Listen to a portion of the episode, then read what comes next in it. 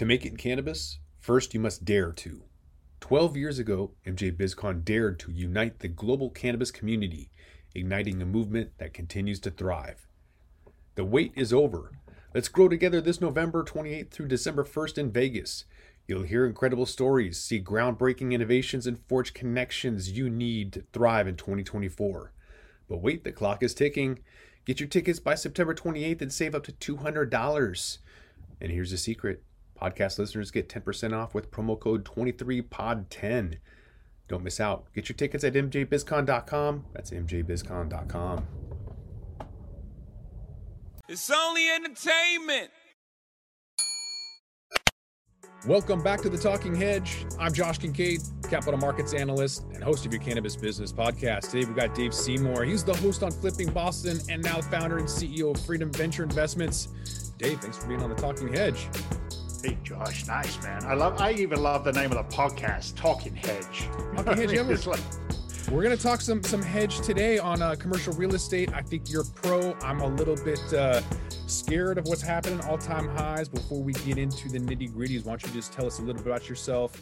How you got on TV, um, maybe even going back further than that. Tell us a little bit about Sure, yourself. yeah. Look, man, I'll keep it brief. That question always starts a good podcast, doesn't it? Who are you? Where the hell did you come from? And what do you know? Or why should why should I even listen to you? That's it. right? Exactly. Right.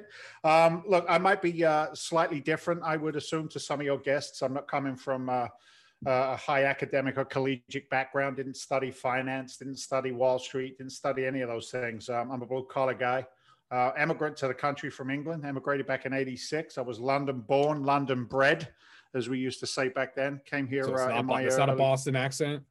Well, there's a little bit of Boston attached to it. After after 30 years of hanging out with Marky Mark, uh, you can't you can't you can't you can't help but pick it up a little bit of the twang. But um, look, I landed a good blue collar job. Uh, my my father worked with his back and his hands. Um, I was I was taught to trade time for money. Um, that's that's kind of just the world I grew up in. No right or wrong, just is. Um, and um, I, I, landed uh, probably one of the better blue collar jobs that there is. I, I, became a firefighter and a paramedic. I did 16 years um, in a city called Lynn, Massachusetts, just north of Boston. But for me, the challenge was this: was you know, uh, if all I'm ever tr- uh, taught to do is trade time for money, uh, that uh, that has a ceiling on it, right? There's a there's a there's an eventual cap to that market growth. Um, and um, I had the challenge of um, not having a great deal of financial literacy. In other words, I lived the American dream of spending more than I earned, which was uh, an absolutely bizarre concept to my father back in England. He thought you, you just went to jail for that. I said, no, Dad, it's America. They all do it over here. It's great. But, uh, but uh, it got me into a situation where I, I was up to many hours, about 120 a week. I was working between a couple of jobs you know, I, I, was never frightened of hard work. But anyway, look, I um, during my construction years on my days off from the fire department, you know, I, I was exposed to real estate, sticks and bricks, ground up. Um, like I said, I'm not from from an academic background, so I understand the fundamentals of real estate supply and demand in both the single family marketplace and as my career grew into the into the multifamily and commercial arenas. But what I did see was this: is that the people who were investing were a lot happier than the people who were digging the ditches. Uh, they, they drove nicer cars. They had a bigger smile on their face, right? And um, they seemed to be in a, in a happier place. And I thought to myself, I need to know what they know, ask them a few questions, and very quickly realized they ain't that smart, as we say here in Boston, right? Um, they weren't exceptionally talented in personality or knowledge. Um, they weren't phenomenally communicative. They just they were just ordinary people. And I thought to myself, I, I could do that and I did. I, I learned it. I, I, engrossed myself in it. Um, I made a commitment to myself that uh, I was no longer going to make somebody else wealthy. I was going to do it for myself. And uh, so the journey began. It started very simply single family houses, buy, fix, and flip, wholesaling contracts. Um, I learned in 2008 that when everybody else was running out, I went running in. It was the firefighter mentality, if you will. That's when I started my career heavily, was when the market tanked. And uh, you know, in, in every and, and you see this everywhere, and every every opportunity or massive opportunity has been created um, during chaos, during a great shift, right? Uh, we saw in 2008. Uh, you know, we know what the markets did then. We know that uh, it was an incredibly challenging time for our country. but out of that time was created massive, massive opportunities. And um, while I was I was doing the work, if you will, buying, fixing, flipping, um, I was also invited into the education space. And they said, you know, Dave, you've got a very re- relatable story. Hardworking guy, fell on hard times, and tried to do something different, and it was successful for you. Would you teach that to other people? And it was in that arena that I then um, was exposed to the TV world. And I'll make I'll make it a short story, but it was interesting. Guy says to me, he says, Dave, um, there's a company in New York. There's an online application uh, for a house flipping show. This was maybe 2000 and late 9, 10 nobody had any interest in the house flipping shows in 2008 9 10 right it was cancer why on earth would you want to watch that on tv mm. but um, i'd known enough to be in a space and surrounded by different people at that time in my life entrepreneurs i mean these were the online marketing guys uh, these were the guys and girls who were creating online funnel systems to sell goods and services and i'm like i don't know what the hell these guys are talking about but they're doing something and uh, I knew that uh, if I wanted to be recognized, I had to separate myself from the pack. I'm only going to tell it like it is. The way I did that was was I loaded the application, the online application, with profanity. The, the worst, the worst words my grandmother said I should never use, and uh, it got me recognized. And um, they came out, they did a little, uh, little like sizzle reel, they call it, and they said that big English guy looks like he could get pretty angry. We'd like to see more of that. And so was born the big English contractor guy on Flipping Boston. And the rest is history. No Emmys, no Oscars, uh, nothing like that. Just, uh, just a good solid run with the TV world. So there you go. I did that in like six and a half minutes. That's pretty good for me, Josh. That's not bad. So, not so bad. would you say that that was a role you were playing to kind of fit fit a role, or I beg your pardon. With you asking me a question like that, you're insinuating, sir, that reality TV is not real. I take offense to that. I'm going to have to bring in legal counsel if you keep on going with that line of questioning. I'm going to have to plead the fifth. Look, I, I was his, curious because if if someone was, uh, you know, if you put in all those, ex, uh, you know, f bombs and whatnot, I would think that a, a, a major producer like A&E would be afraid that that might slip, but of course they could just probably edit that out, but it makes for some yeah. good TV. Sure. Um, deals also make for good TV. Right now there's some, there's a lot of shows on there. One of them is based out of like um, Indiana. I think okay. it's called Good Bones, if I'm not mistaken. Oh yeah, the girls. Yeah, yeah. yeah. They used to be uh, Hammer, like Hammer Girls or Hammer chicks or something. Yeah, yeah. So they're finding fifty, sixty thousand dollar houses, sometimes twenty thousand dollar houses. That's pretty insane. So a lot of uh, people that watch this podcast, you know, whether it's uh, international or domestic, they're looking for deals, looking for value. Sure. So you went from being a firefighter, you know, knocking down doors and putting out fires to working in an industry that's on fire, quite yeah. speculative. Um, where are the deals? Is it foreclosures? Is it REOs? Uh, that's real estate investment by the banks. Is it short yeah. sales? Uh, or is it even before that when you get you know some kind of deed negotiation where are you looking at where can people find deals yeah great question it depends it depends what your uh, what your appetite is so if uh, if you're in the single family buy fix and flip business right now if you asked me, would I do a deal in, in single family residential? I'd say run for the hills. Hmm. Um, I'm not looking for deals. If you're buying your deals out of the multiple listing service, beware.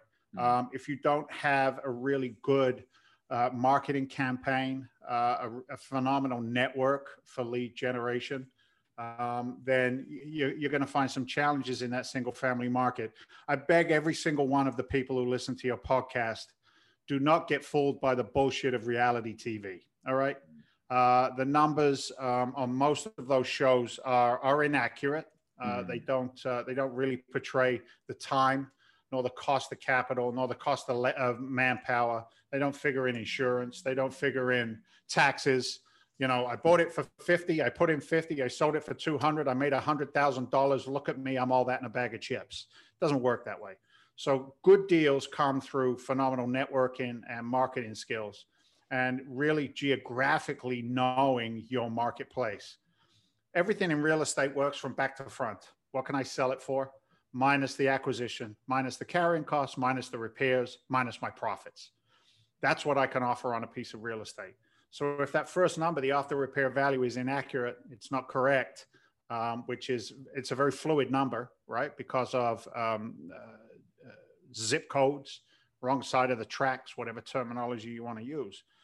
So being in, incredibly uh, proficient in your own market is is a critical piece to being to being exceptional. What I will say is this: is the very best deals come word of mouth. They're what we call pocket listings pocket listing is an off market deal that the rest of the world hasn't had an opportunity to see and overbid. Well, how do you get a pocket listing? Unfortunately, pocket listings come to people who execute, people who know how to do the business, right? It's chicken and egg. I want a pocket listing and I've never done a deal before. Well, guess what? You're not going to get a pocket listing. Pocket listings go to closers, people who have the capital to move fast, solve a problem. So, you know, where are the deals? The deals are created through through uh, distress, through motivation. Inherited properties are, are a really good uh, lead source, um, both in commercial as well as residential. Um, we're taking down an eight contract acquisition in uh, Florida in a couple of weeks, and it was an inherited property. It was a family that in, inherited these these these units, and you know there's just too much infighting, and it's like everybody just throws their hands up and says, "Okay, let it go." You know, just get us somebody who's going to close and close fast and give us a decent price. So um, that's a really good uh, generation, um, uh, lead generation. Foreclosures will tick up. I don't care what the uh, what the, the talking heads or the pundits have to say about it. Uh, common sense will come to fruition at some point or another. This this this this chaos, just straight up stupidity that's out there right now. I just sit back and smile. So foreclosures will definitely be a um, an uptick opportunity. Um, and then also uh, the fact that um, a, a, lot of these banks are beginning to start foreclosure processes. when I say full foreclosure, I mean there's there's the um, there's the opportunity to get into a pre-foreclosure marketplace, which is your short sales uh, scenarios. Loan modifications will be back in in style. So there's a lot of opportunity. You know, real estate isn't just buying a house, fixing it, selling it, making money. You know, there are a lot of mechanics that go into it. I mean, our team has got over 50 years combined experience at the GP level uh, that we bring to the table. So, you know, you don't get 50 years worth of experience by reading Rich Dad, Poor Dad and, and watching a couple of YouTube videos. Sorry. Did I say that out loud? I did. No, that's that's great. I, I, Robert Kiyosaki's a great author, but I definitely don't um, read his books for investment. Um, he didn't even write them. If, yeah, that's yeah. Anyways, so looking at um that bubble you mentioned that we were kind of all waiting for, sure. for it to pop. Um, you know, going back to that example, Good Bones, that's still on uh, a flipping show. Um, I'm curious when you look at the $37,000 profit that they have at the bottom line, they're working on a house for like two months with the whole team. So when you break that down, let's round up and say they make 20,000 a month over four weeks with an entire team doesn't seem like a lot. And yes, yet there's all this speculation and hype and uh, everyone wants to jump in the game. Um, is flipping a bubble like or is it just a housing market that's causing people to try to get some of that quick profit? Like where does it stem from uh, with the bubble? Because i think that with quantitative easing there's a massive amount of printing and people are looking for physical properties to kind of maybe hedge against inflation if they're even thinking that far or is it just speculation? Yeah. no it's that's those such great questions. Look how do you hedge against inflation you hedge against inflation by buying an asset that's going to pay you long term, right? I want something that's going to meet and or beat inflation consistently over a long period of time. Real estate uh, historically has done that. Whether it's you know your primary residence, I bought it for twenty thousand dollars. My parents' house, they paid twenty grand for my parents' house. It's now worth two fifty. Yeah, but you've held on to it for forty years. Mm-hmm. You know, it's it's almost a guaranteed long term win the problem is, is the fact that house flipping is a job. Uh, you know, four to six months is the uh, is the average time up here in New England uh, to buy a property, fix it, sell it. But we've got older stock, right? Um, what is the market demand? And and look, here's here's the thing: we could go so, down so many rabbit holes with this. You know, in 2000 and late seven, early eight, right? You could buy a piece of real estate on Friday and it would appreciate in value by, you know, 10% the following week. Okay. Everybody is an exceptionally uh, uh, expert driven real estate investor when the market goes straight up. Okay. What does a guy like myself do? I, I, I kind of use the, it's almost like the Warren Buffett philosophy when everybody is greedy, be fearful. And when everybody is fearful, be greedy. Be contrarian. Okay. Be contrarian. When everybody's buying Tesla, I would probably sell it if I owned any of it. Right. I have a short position. I'm getting hammered, but thank you. You're welcome. You're welcome. You're welcome. Um, you know, I would, I would, when, when everybody is, when the media and the hype and the conversation is so overpoweringly loud in one direction, that that's telling you something. That's saying, look, the masses are running down the. Here's what it is: it's herd mentality. And when we look at the human nature of herd mentality, it can be used for good as it can be for bad. The house is on fire. Everybody run out now. That's for good. Where are you going? That way. Why? The house is burning down. Okay, I'm coming with you. However, you don't do due diligence when everybody says buy, buy, buy, or sell, sell, sell human nature doesn't use its common sense and its intelligence. And I learned the hard way myself through 2006 and seven when I refinanced my own primary residence like four times in 18 months because I was a, I was a financial idiot. I was a donkey, just following along with the rest of the crowd. So is a bubble coming to fruition? It has to, dear Lord. It has to. When, when we see um, the amount of, of capital that is is coming in without a transfer of goods and services. Mm. I'm not as well versed in that world, Josh, as you are. I'm a sticks and bricks guy, but common sense tells me if there is not a transfer of goods and services for a receiving of, of capital and value, then something's wrong with the fundamentals of economics. And if something has to be wrong with the fundamentals of economics, is my stock in Tesla really that valuable when I'm buying it based on the fact that we're going to land on Mars in the next 25 years? I don't know. I don't know. I'm not going to get into that debate. So the debate I will get into is this: is when there is a correction in the in the uh, real estate marketplace, which there will be. The first thing to fall fast is always residential, followed by commercial, commercial real estate, multifamily, followed by office space, retail, light industrial. And then the reverse happens when things begin to come back again. So I put myself in a position where I look back and we do the T12 uh, for, for an asset, uh, underwriting an asset, 12, 12 months look back to value what it what it's doing on the day that I buy it. And then I look at the long game for my investors and I say, okay, what did it do past 20 years? Let's do a 20 year, 15 and a 10 year look back. And when I do that and I look in the multifamily arena, it has outperformed all other investments in the marketplace. End of conversation. You look at the average return in the stock market for the average investor, it's beaten that. You look at uh, retail, you look at office space, you look at the other commercial arenas. So if if you believe, whoever you are, that straight up cannot last forever, and that there has to be a flattening, a leveling, a, a correction in the marketplace, where do you want to be when that comes? Where do you want to be? Do you want to be in, in what the what the one percenters call the workhorse of wealth? It's where you park wealth is in multifamily real estate, which is where we invest.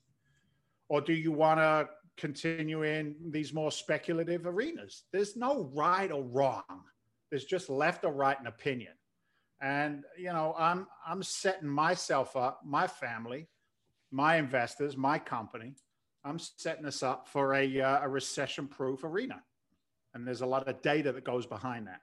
So I don't know if I answered your question. I probably didn't, knowing me, but um, I, you I, did. I, but I'm curious about the historical appreciation because you, we've never had in housing appreciation go up 5 10% for no reason people are buying houses they don't do anything and yet appreciation goes up now previous to like i don't know 2000 or even 2010 that never ever happened like ever and so now it's normal and people's greed is allowing them to conveniently forget that that's never happened because they love the speculation and appreciation even if it comes with higher taxes So definitely not normal, definitely not sustainable. Um, I'm curious though, with Biden potentially wanting sure. to throw a massive band aid on the correction that we were all anticipating. If he extends mortgages by 40 years without any fees, what's that going to do to this potential bubble? Is it just going to keep going parabolic? Wow. So let, let, let's go back to, to, to, day one and the Federal Reserve and, and all the all the guys all sat down together and they said, what, what are we going to do, fellas? Where was it? Skull Island or Skull Candy Island or somewhere, wherever it was they met. Where was it? Do you, do you know? Uh, it's off of Georgia. Um, can't remember. Something, yeah, something skull, something scary island. So yeah. think about this for a second. All, all, of the all of the big influence. And look, I'm not I'm not going to do the, you know, the the big Jekyll, theorist. Jekyll Island. Jekyll Island, Skull, Jekyll, something yeah. scary island. Yeah. So they all sat there and basically they got together as a group and they said, you know, what do we need to do? What do we need to do to, to sustain, maintain, and grow who we are and our influences? And basically, uh, you know, whether you believe it or whether you don't, doesn't matter. It's, again, it's opinion out there. Wall Street's connection to, to the government is tight. It's always mm-hmm. been tight. Mm-hmm. Uh, it, it always will be it just is the way it is. You know that that that that connection will always be there. So my again, blue collar guy, white collar world, not not not not from Yale or jail, right? But you know, my my my thought process around it is this: is that the government will not not allow the banking industry to make its money, right? Uh, the, the the housing market has been the backbone of our economy for a very long time. Okay, uh, the American dream, the, the the you know, do your forty hours, get your white picket fence, et cetera, et cetera. I don't know that that that is going to implode. We will go through another cycle, and Biden will not be in office forty years from now. So no matter what policies or procedures any specific um, administration puts in place. After eight years maximum, there will be a new administration in there, either to carry on those plans or nine times out of 10, destroy the plans that were made by the prior administration. Mm-hmm. Okay, let's just be honest. That's the country in which we live. We live in a democratic society, and as human beings, we get really fed up with everything very, very quickly. Trump was Satan. Now he's gone. Now Biden's Satan. All right. To some people, yes. To some people, no. Trump was great. Trump was was the devil himself. None of that sh- stuff matters. Okay. What matters is the fundamentals again. So I look at it and I say, right now, the Federal Reserve is screaming at me to buy real estate because the interest rates are so low. Were there real estate investors making money in the 80s when mortgages were 18%? The answer was yes you just adjust and move. What is the core practice underneath it all? People will always, always take care of their shelter first. It's the hierarchy of needs, right? The hierarchy of needs. So whether it's pay my rent, pay my mortgage, whatever the case may be, the, the, the, the human nature will do that first. So if that is the drive, then I'm in the right business to support that. I'm in the right business to support that. So I look at you know, the, the administration's plans to, you know, take 1031 exchanges off of the uh, off of the radar, to increase corporate taxes back up to 39% or 40% or whatever it was. I get it.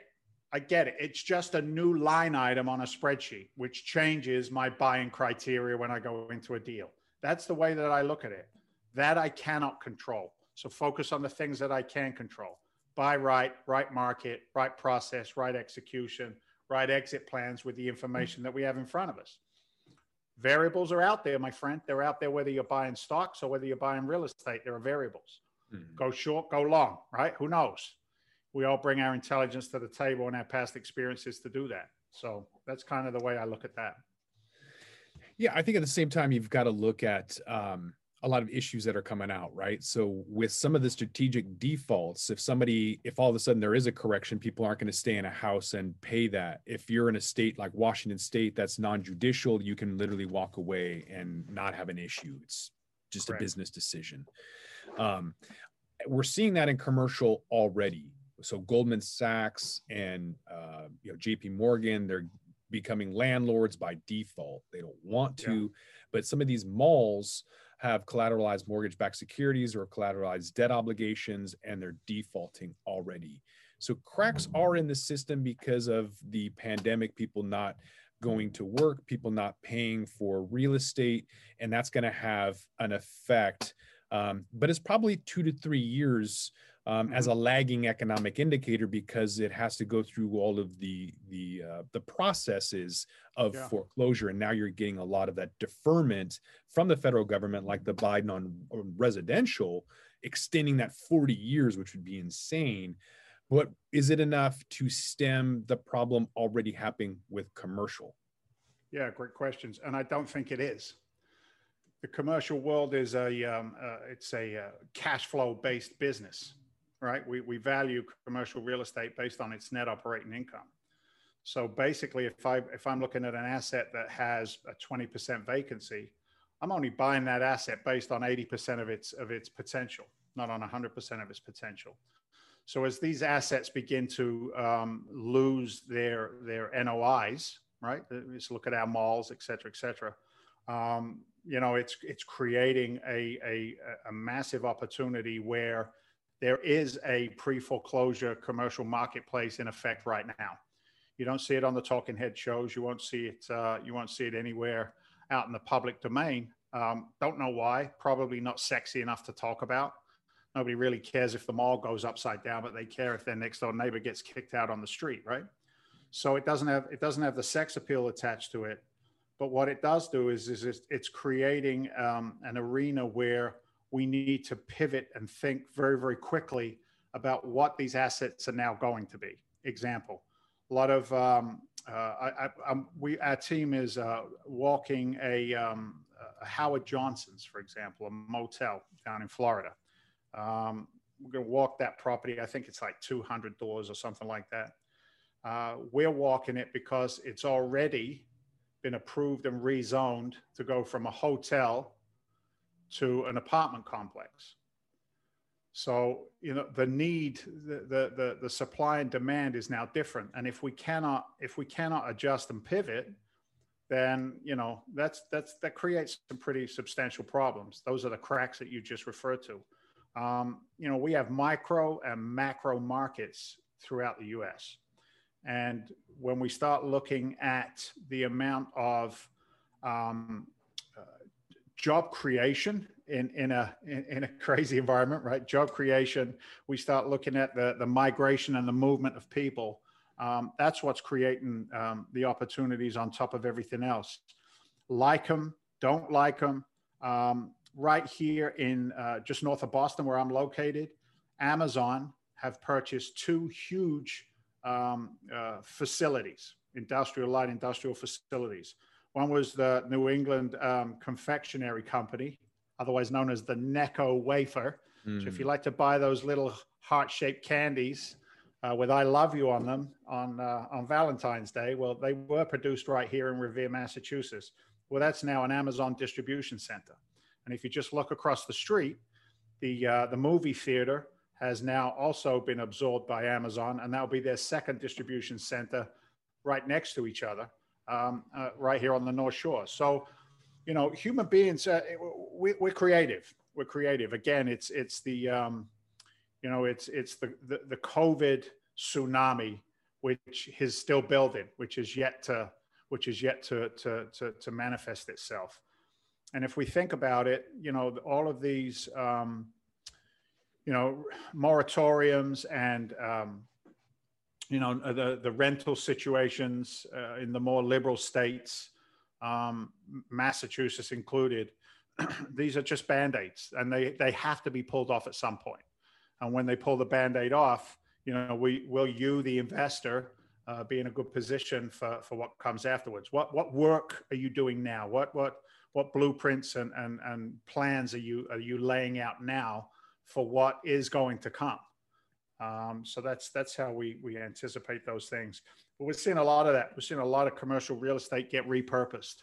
Mm-hmm. Um, I have a connection in Chicago.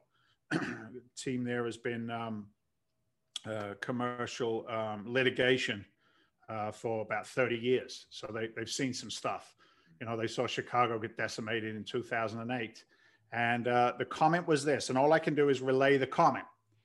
He said, the, the stacks of cases on my desk are growing exponentially. We mm-hmm. can't keep up with them. So, you know, I can only I can only look at that little micro moment and say, okay, that supports some of my thoughts. And yet you could probably go to other parts of the country where they say, no, you're crazy. Everything's beautiful here. So it's it's just it's preparation, right?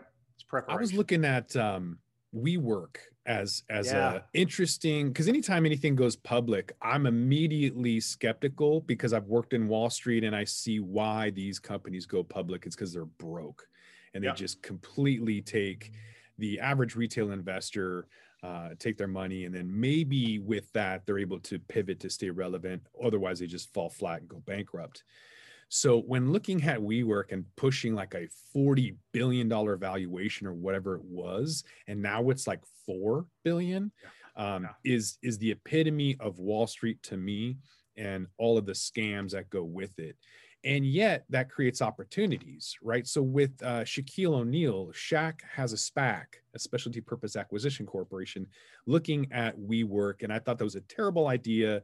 I started thinking about it, and I'm like, well, wait, what if everything changes? What if WeWork is no longer about the entrepreneur, but it's about the Microsofts, about people wanting to work from home from Tennessee instead of working at Seattle at Amazon? They're able to work wherever they want and then this is that opportunity so i was like okay this this is a new thing you have to be open to whatever post pandemic life looks like and that in and itself creates opportunities from a 40 to a 4 billion dollar valuation it's so so good that you brought that up that's the second time this week that that's come to the forefront in in conversations the the amount of different uh, special purpose acquisition companies that are getting created looking for opportunities.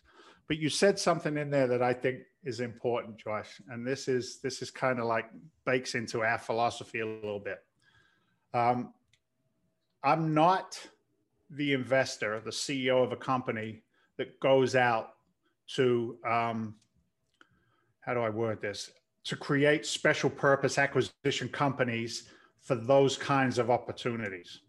And what I mean by that is, is that retail investor that you talk about who's been brutalized historically mm. uh, through lack of education, maybe through that herd mentality that we were talking about earlier. Um, I know those people. I worked alongside them. Um, I paid into my shitty 401k plans like the rest of them did, right? Uh, I've done all I've done all of those I've done all of those things going forward. so I am uh, interested in what Shaquille O'Neal is doing. Uh, I'm interested in the uh, repurposing that um, some companies are looking at to, to do with commercial sticks and bricks. But I'm only interested. I'm not investing. Why? Because as we correct and as these changes come into the marketplace, the accredited investor is not it's not a unicorn anymore. It's not a it's not an elite group. The accredited investor is is you know it's it's it can very well be the middle class american today as the as the sec is as lowered that that barrier to entry. Therefore what do they want? What are they looking for as an investor? Well i don't know that they want to throw a half a million dollars of their retirement account at shaquille o'neal trying to repurpose WeWork, right uh, to make it a, a, a, profitable company. And he may very well be buying it, uh, you know, fire sale prices. It's a, it's a great deal. It's a fire sale price. It may well be, but is it going to cash flow the next quarter? Is it going to cash flow next month?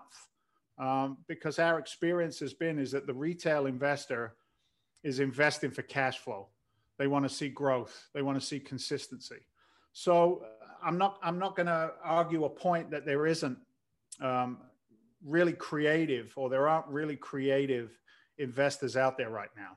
I'm, I'm in the middle of going through uh, Stephen Schwarzman's book um, where he dialogues the, the history of Blackstone.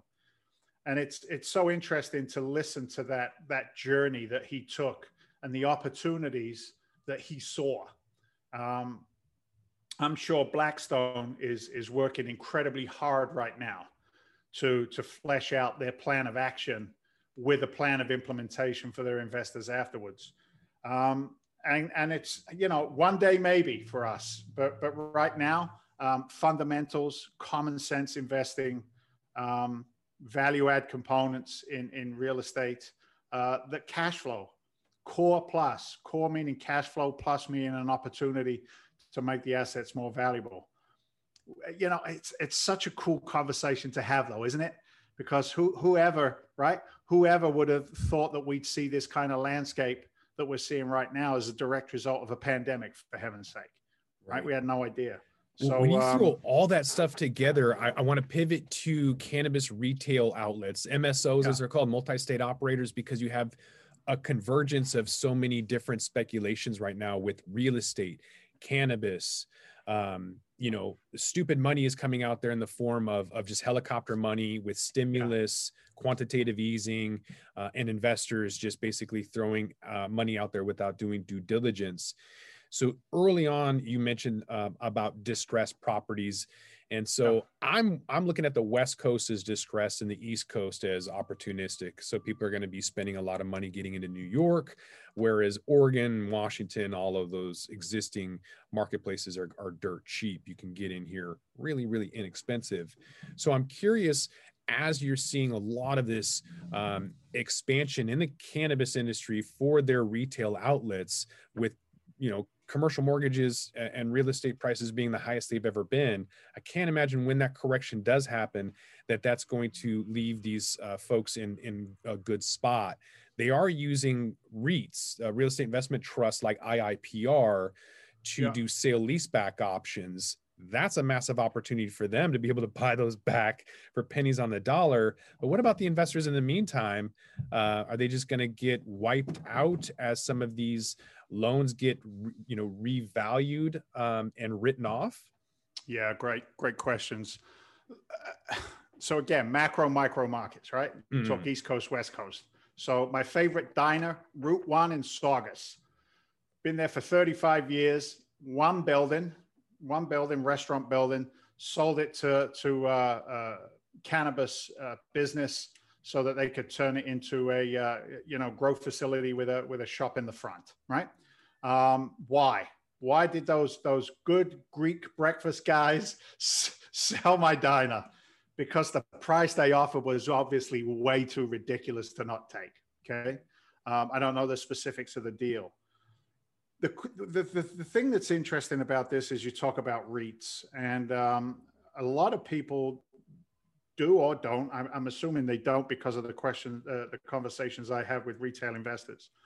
A lot of times I'll talk to FINRA brokers, I'll talk to Series Six, and um, we have this conversation. You say, no, we don't have a we don't have an appetite for your private equity because we're already in a REIT. And what a lot of people don't realize is with REITs, and I'm sure you're aware of this, is the fact that a REIT's valuation isn't really based on the actual assets inside the REIT. Its, its valuation fluctuates with the, uh, with the rise and fall of, of market conditions. So when we talk about, you know, the investor on a REIT, yeah, they can get wiped out on a REIT if it's based off of, of, of market valuation. But in a private REIT or private equity, the way that we do it, you know that investment is made against the physical assets the the, the sticks and the bricks um, as i refer to them. You know the, the cannabis marketplace i mean how consistent be honest david. I mean twice a month three times a month i'll take an inbound call from a various you know cannabis company um, asking me if i have a lead uh, source on on a specific um, commercial asset that they can either use for a storefront. Um, you know, I, I wonder. I'm sober 30 years, so I, I can't even price. I can't even price it. I don't drink. I don't.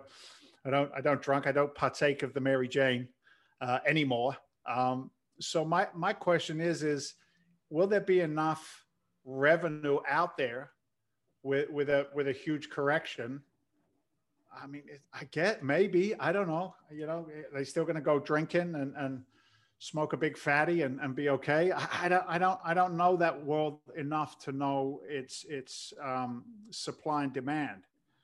But what I do know is is that um, give you another case in point. Um, prior to Massachusetts legalizing uh, marijuana, uh, a group came into the western part of the state and purchased a huge um, uh, warehouse type facility, which was then transformed into a grow facility prior to um, prior to the um, the approval, if you will, of of uh, growing and selling in Massachusetts. Uh, a friend of mine put up 250,000 for, I think it was like a two points or, or 2% uh, equity in the project. And it's now six years later and his 250,000, he's had multiple offers um, of 6 million uh, to six and a half million for his two points. Wow. So, you know, six years ago, I'm too, I'm too conservative. You're upsetting me now. I'm too conservative because I had that opportunity. I looked at a quarter of a million dollar check and I went, I could put that into a couple of real estate transactions, turn my money a lot quicker. He hasn't seen a dime out of those two points yet. No cash flow in six and a half years on the deal. Um, he's holding on a little while longer before he liquidates out. But, um, you know, it's, I don't know. I don't know enough to speculate on all of those different um, strategies, Josh, to be competent. You know, I like to I like to be an expert of one thing, but I do enjoy the conversation. I'll be honest with you. That's all right. There's a lot of speculation out there, so let's pivot this to um, maybe something else. With uh, you, you know, you mentioned you're a blue collar guy, right? There's Yeah. a lot of people looking at Wall Street as um, them versus us. I think the Wall Yeah. Street bets whole thing with GameStop kind of exemplified that whole scenario of them versus us. Sure. Um, and so I'm curious. I saw a CNBC uh, video yesterday that was launched, and it was titled um, "Will um, Automated Investors or What Is Bots. Yeah is our bots going to be the new thing?" Right, and so there's 120,000 views in the last day on that one video. Yeah. So I'm curious, you know, with Freedom Venture, if you uh, if you believe that you know automated algorithmic trading is going to be the wave of the future uh, or if it's still going to remain human given this whole fiasco of not really trusting wall street what's what's your take on all of that Dude, this is such a good conversation.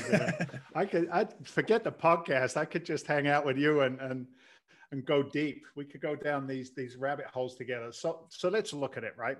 Um, a confused mind will say no unless there are 50,000 other minds all doing the same thing, right?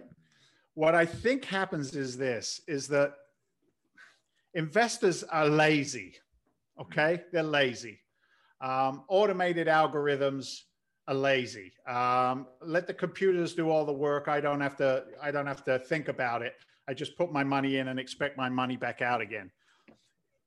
Look, if you if you had this conversation with Warren Buffett 30, 40 years ago, you know, I I, I always imagine the guy with his his briefcase under his arm going and looking at the companies that he purchased, doing his due diligence, putting his feet on the street, right? Get dirty. Mhm. Don't be GD lazy, right? Mhm. Get get dirty with it. Um, so automation, uh, Bitcoin, GameStop, Tesla, tech, Fang. I mean, all of these, all of these terms that we listen to, are they meant to educate, or is there a subliminal message to confuse? Mm.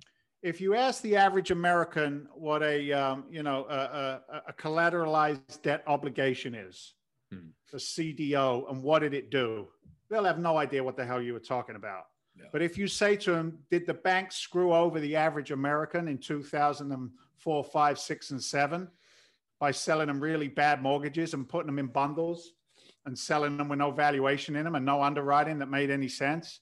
Then the American is going to get up in arms and understand it. So when we get into to, to all of these um, acronyms that are used, the uh, the talking heads on CNBC, and I, I've been one of them, man. I got invited onto uh, onto um, uh, Squawk Squawk Mhm. Box with um, with Becky Quick and Joe and Andrew, and I'm sitting in the I'm sitting in the studio years ago, and we were going to pontificate on our expounding knowledge of, of real estate investing back then. Um, you know, it's it almost becomes a hobby rather than a, um, uh, uh, uh, the seriousness of the acts that take place, right? If if the investor is treating it as a as a cool trend, um, Bitcoin, I don't know anything about Bitcoin. Now apparently you can pay your rent with Bitcoin. Not in my house, okay? we don't take Bitcoin yet. you know, when when the majority is taking Bitcoin and that's the new norm, then I'll be taking Bitcoin.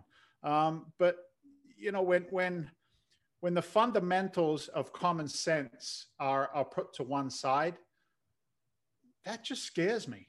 That just absolutely scares me. Um, so when it comes to uh, when it comes to investors, we spend you know, what's the 80 20 rule, right? 20% of what we do creates 80% of our income. Okay. As entrepreneurs, that's we, we kind of live by that. So the idea is is that you, you increase that 20% and decrease the 80%. Well, for me, I kind of look at it as a as a 50-50 rule.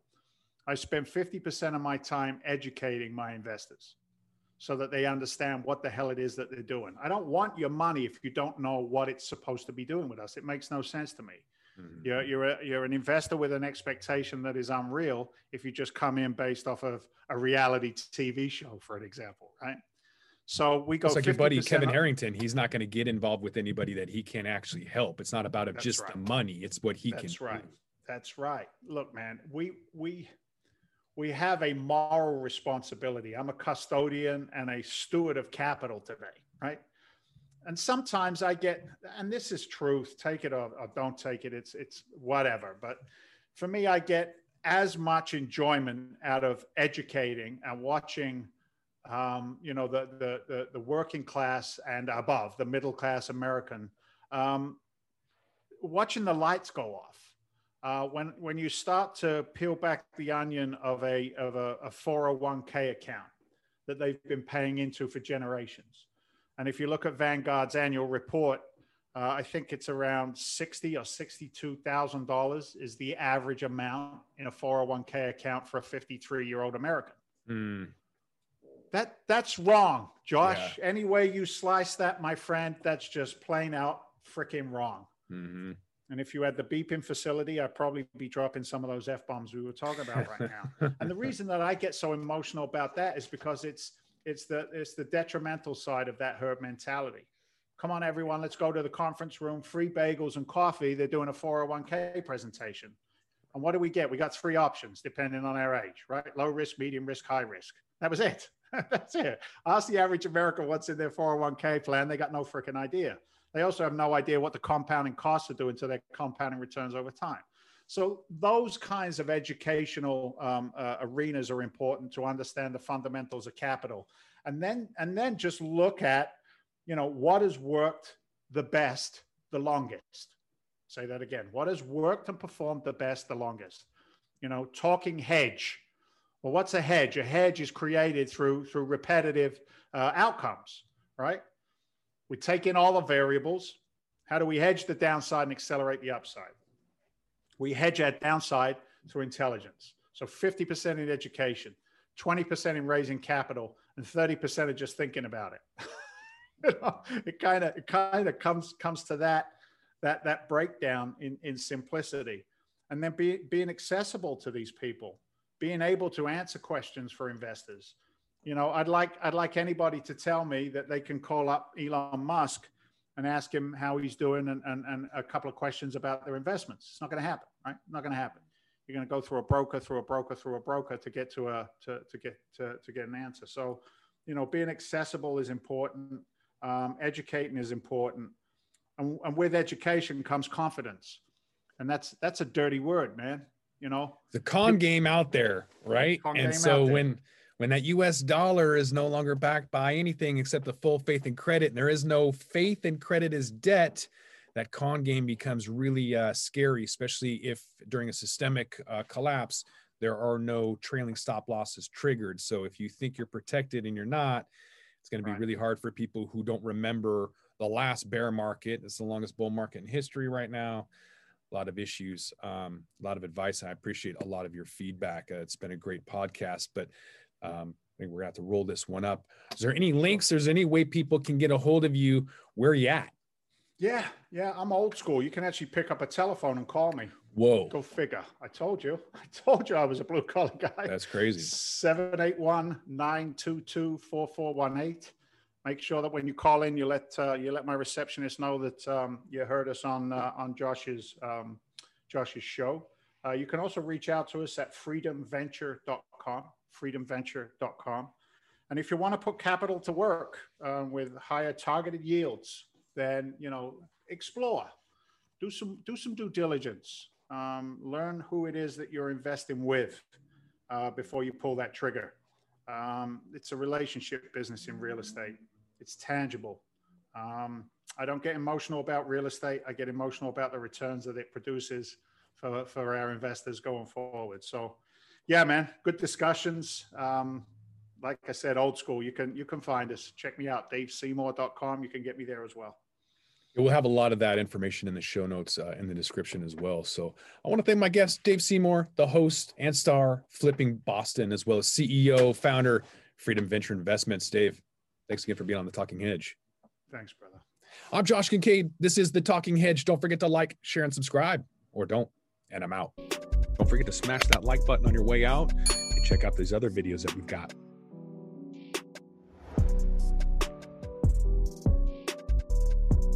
Thanks for listening to today's show.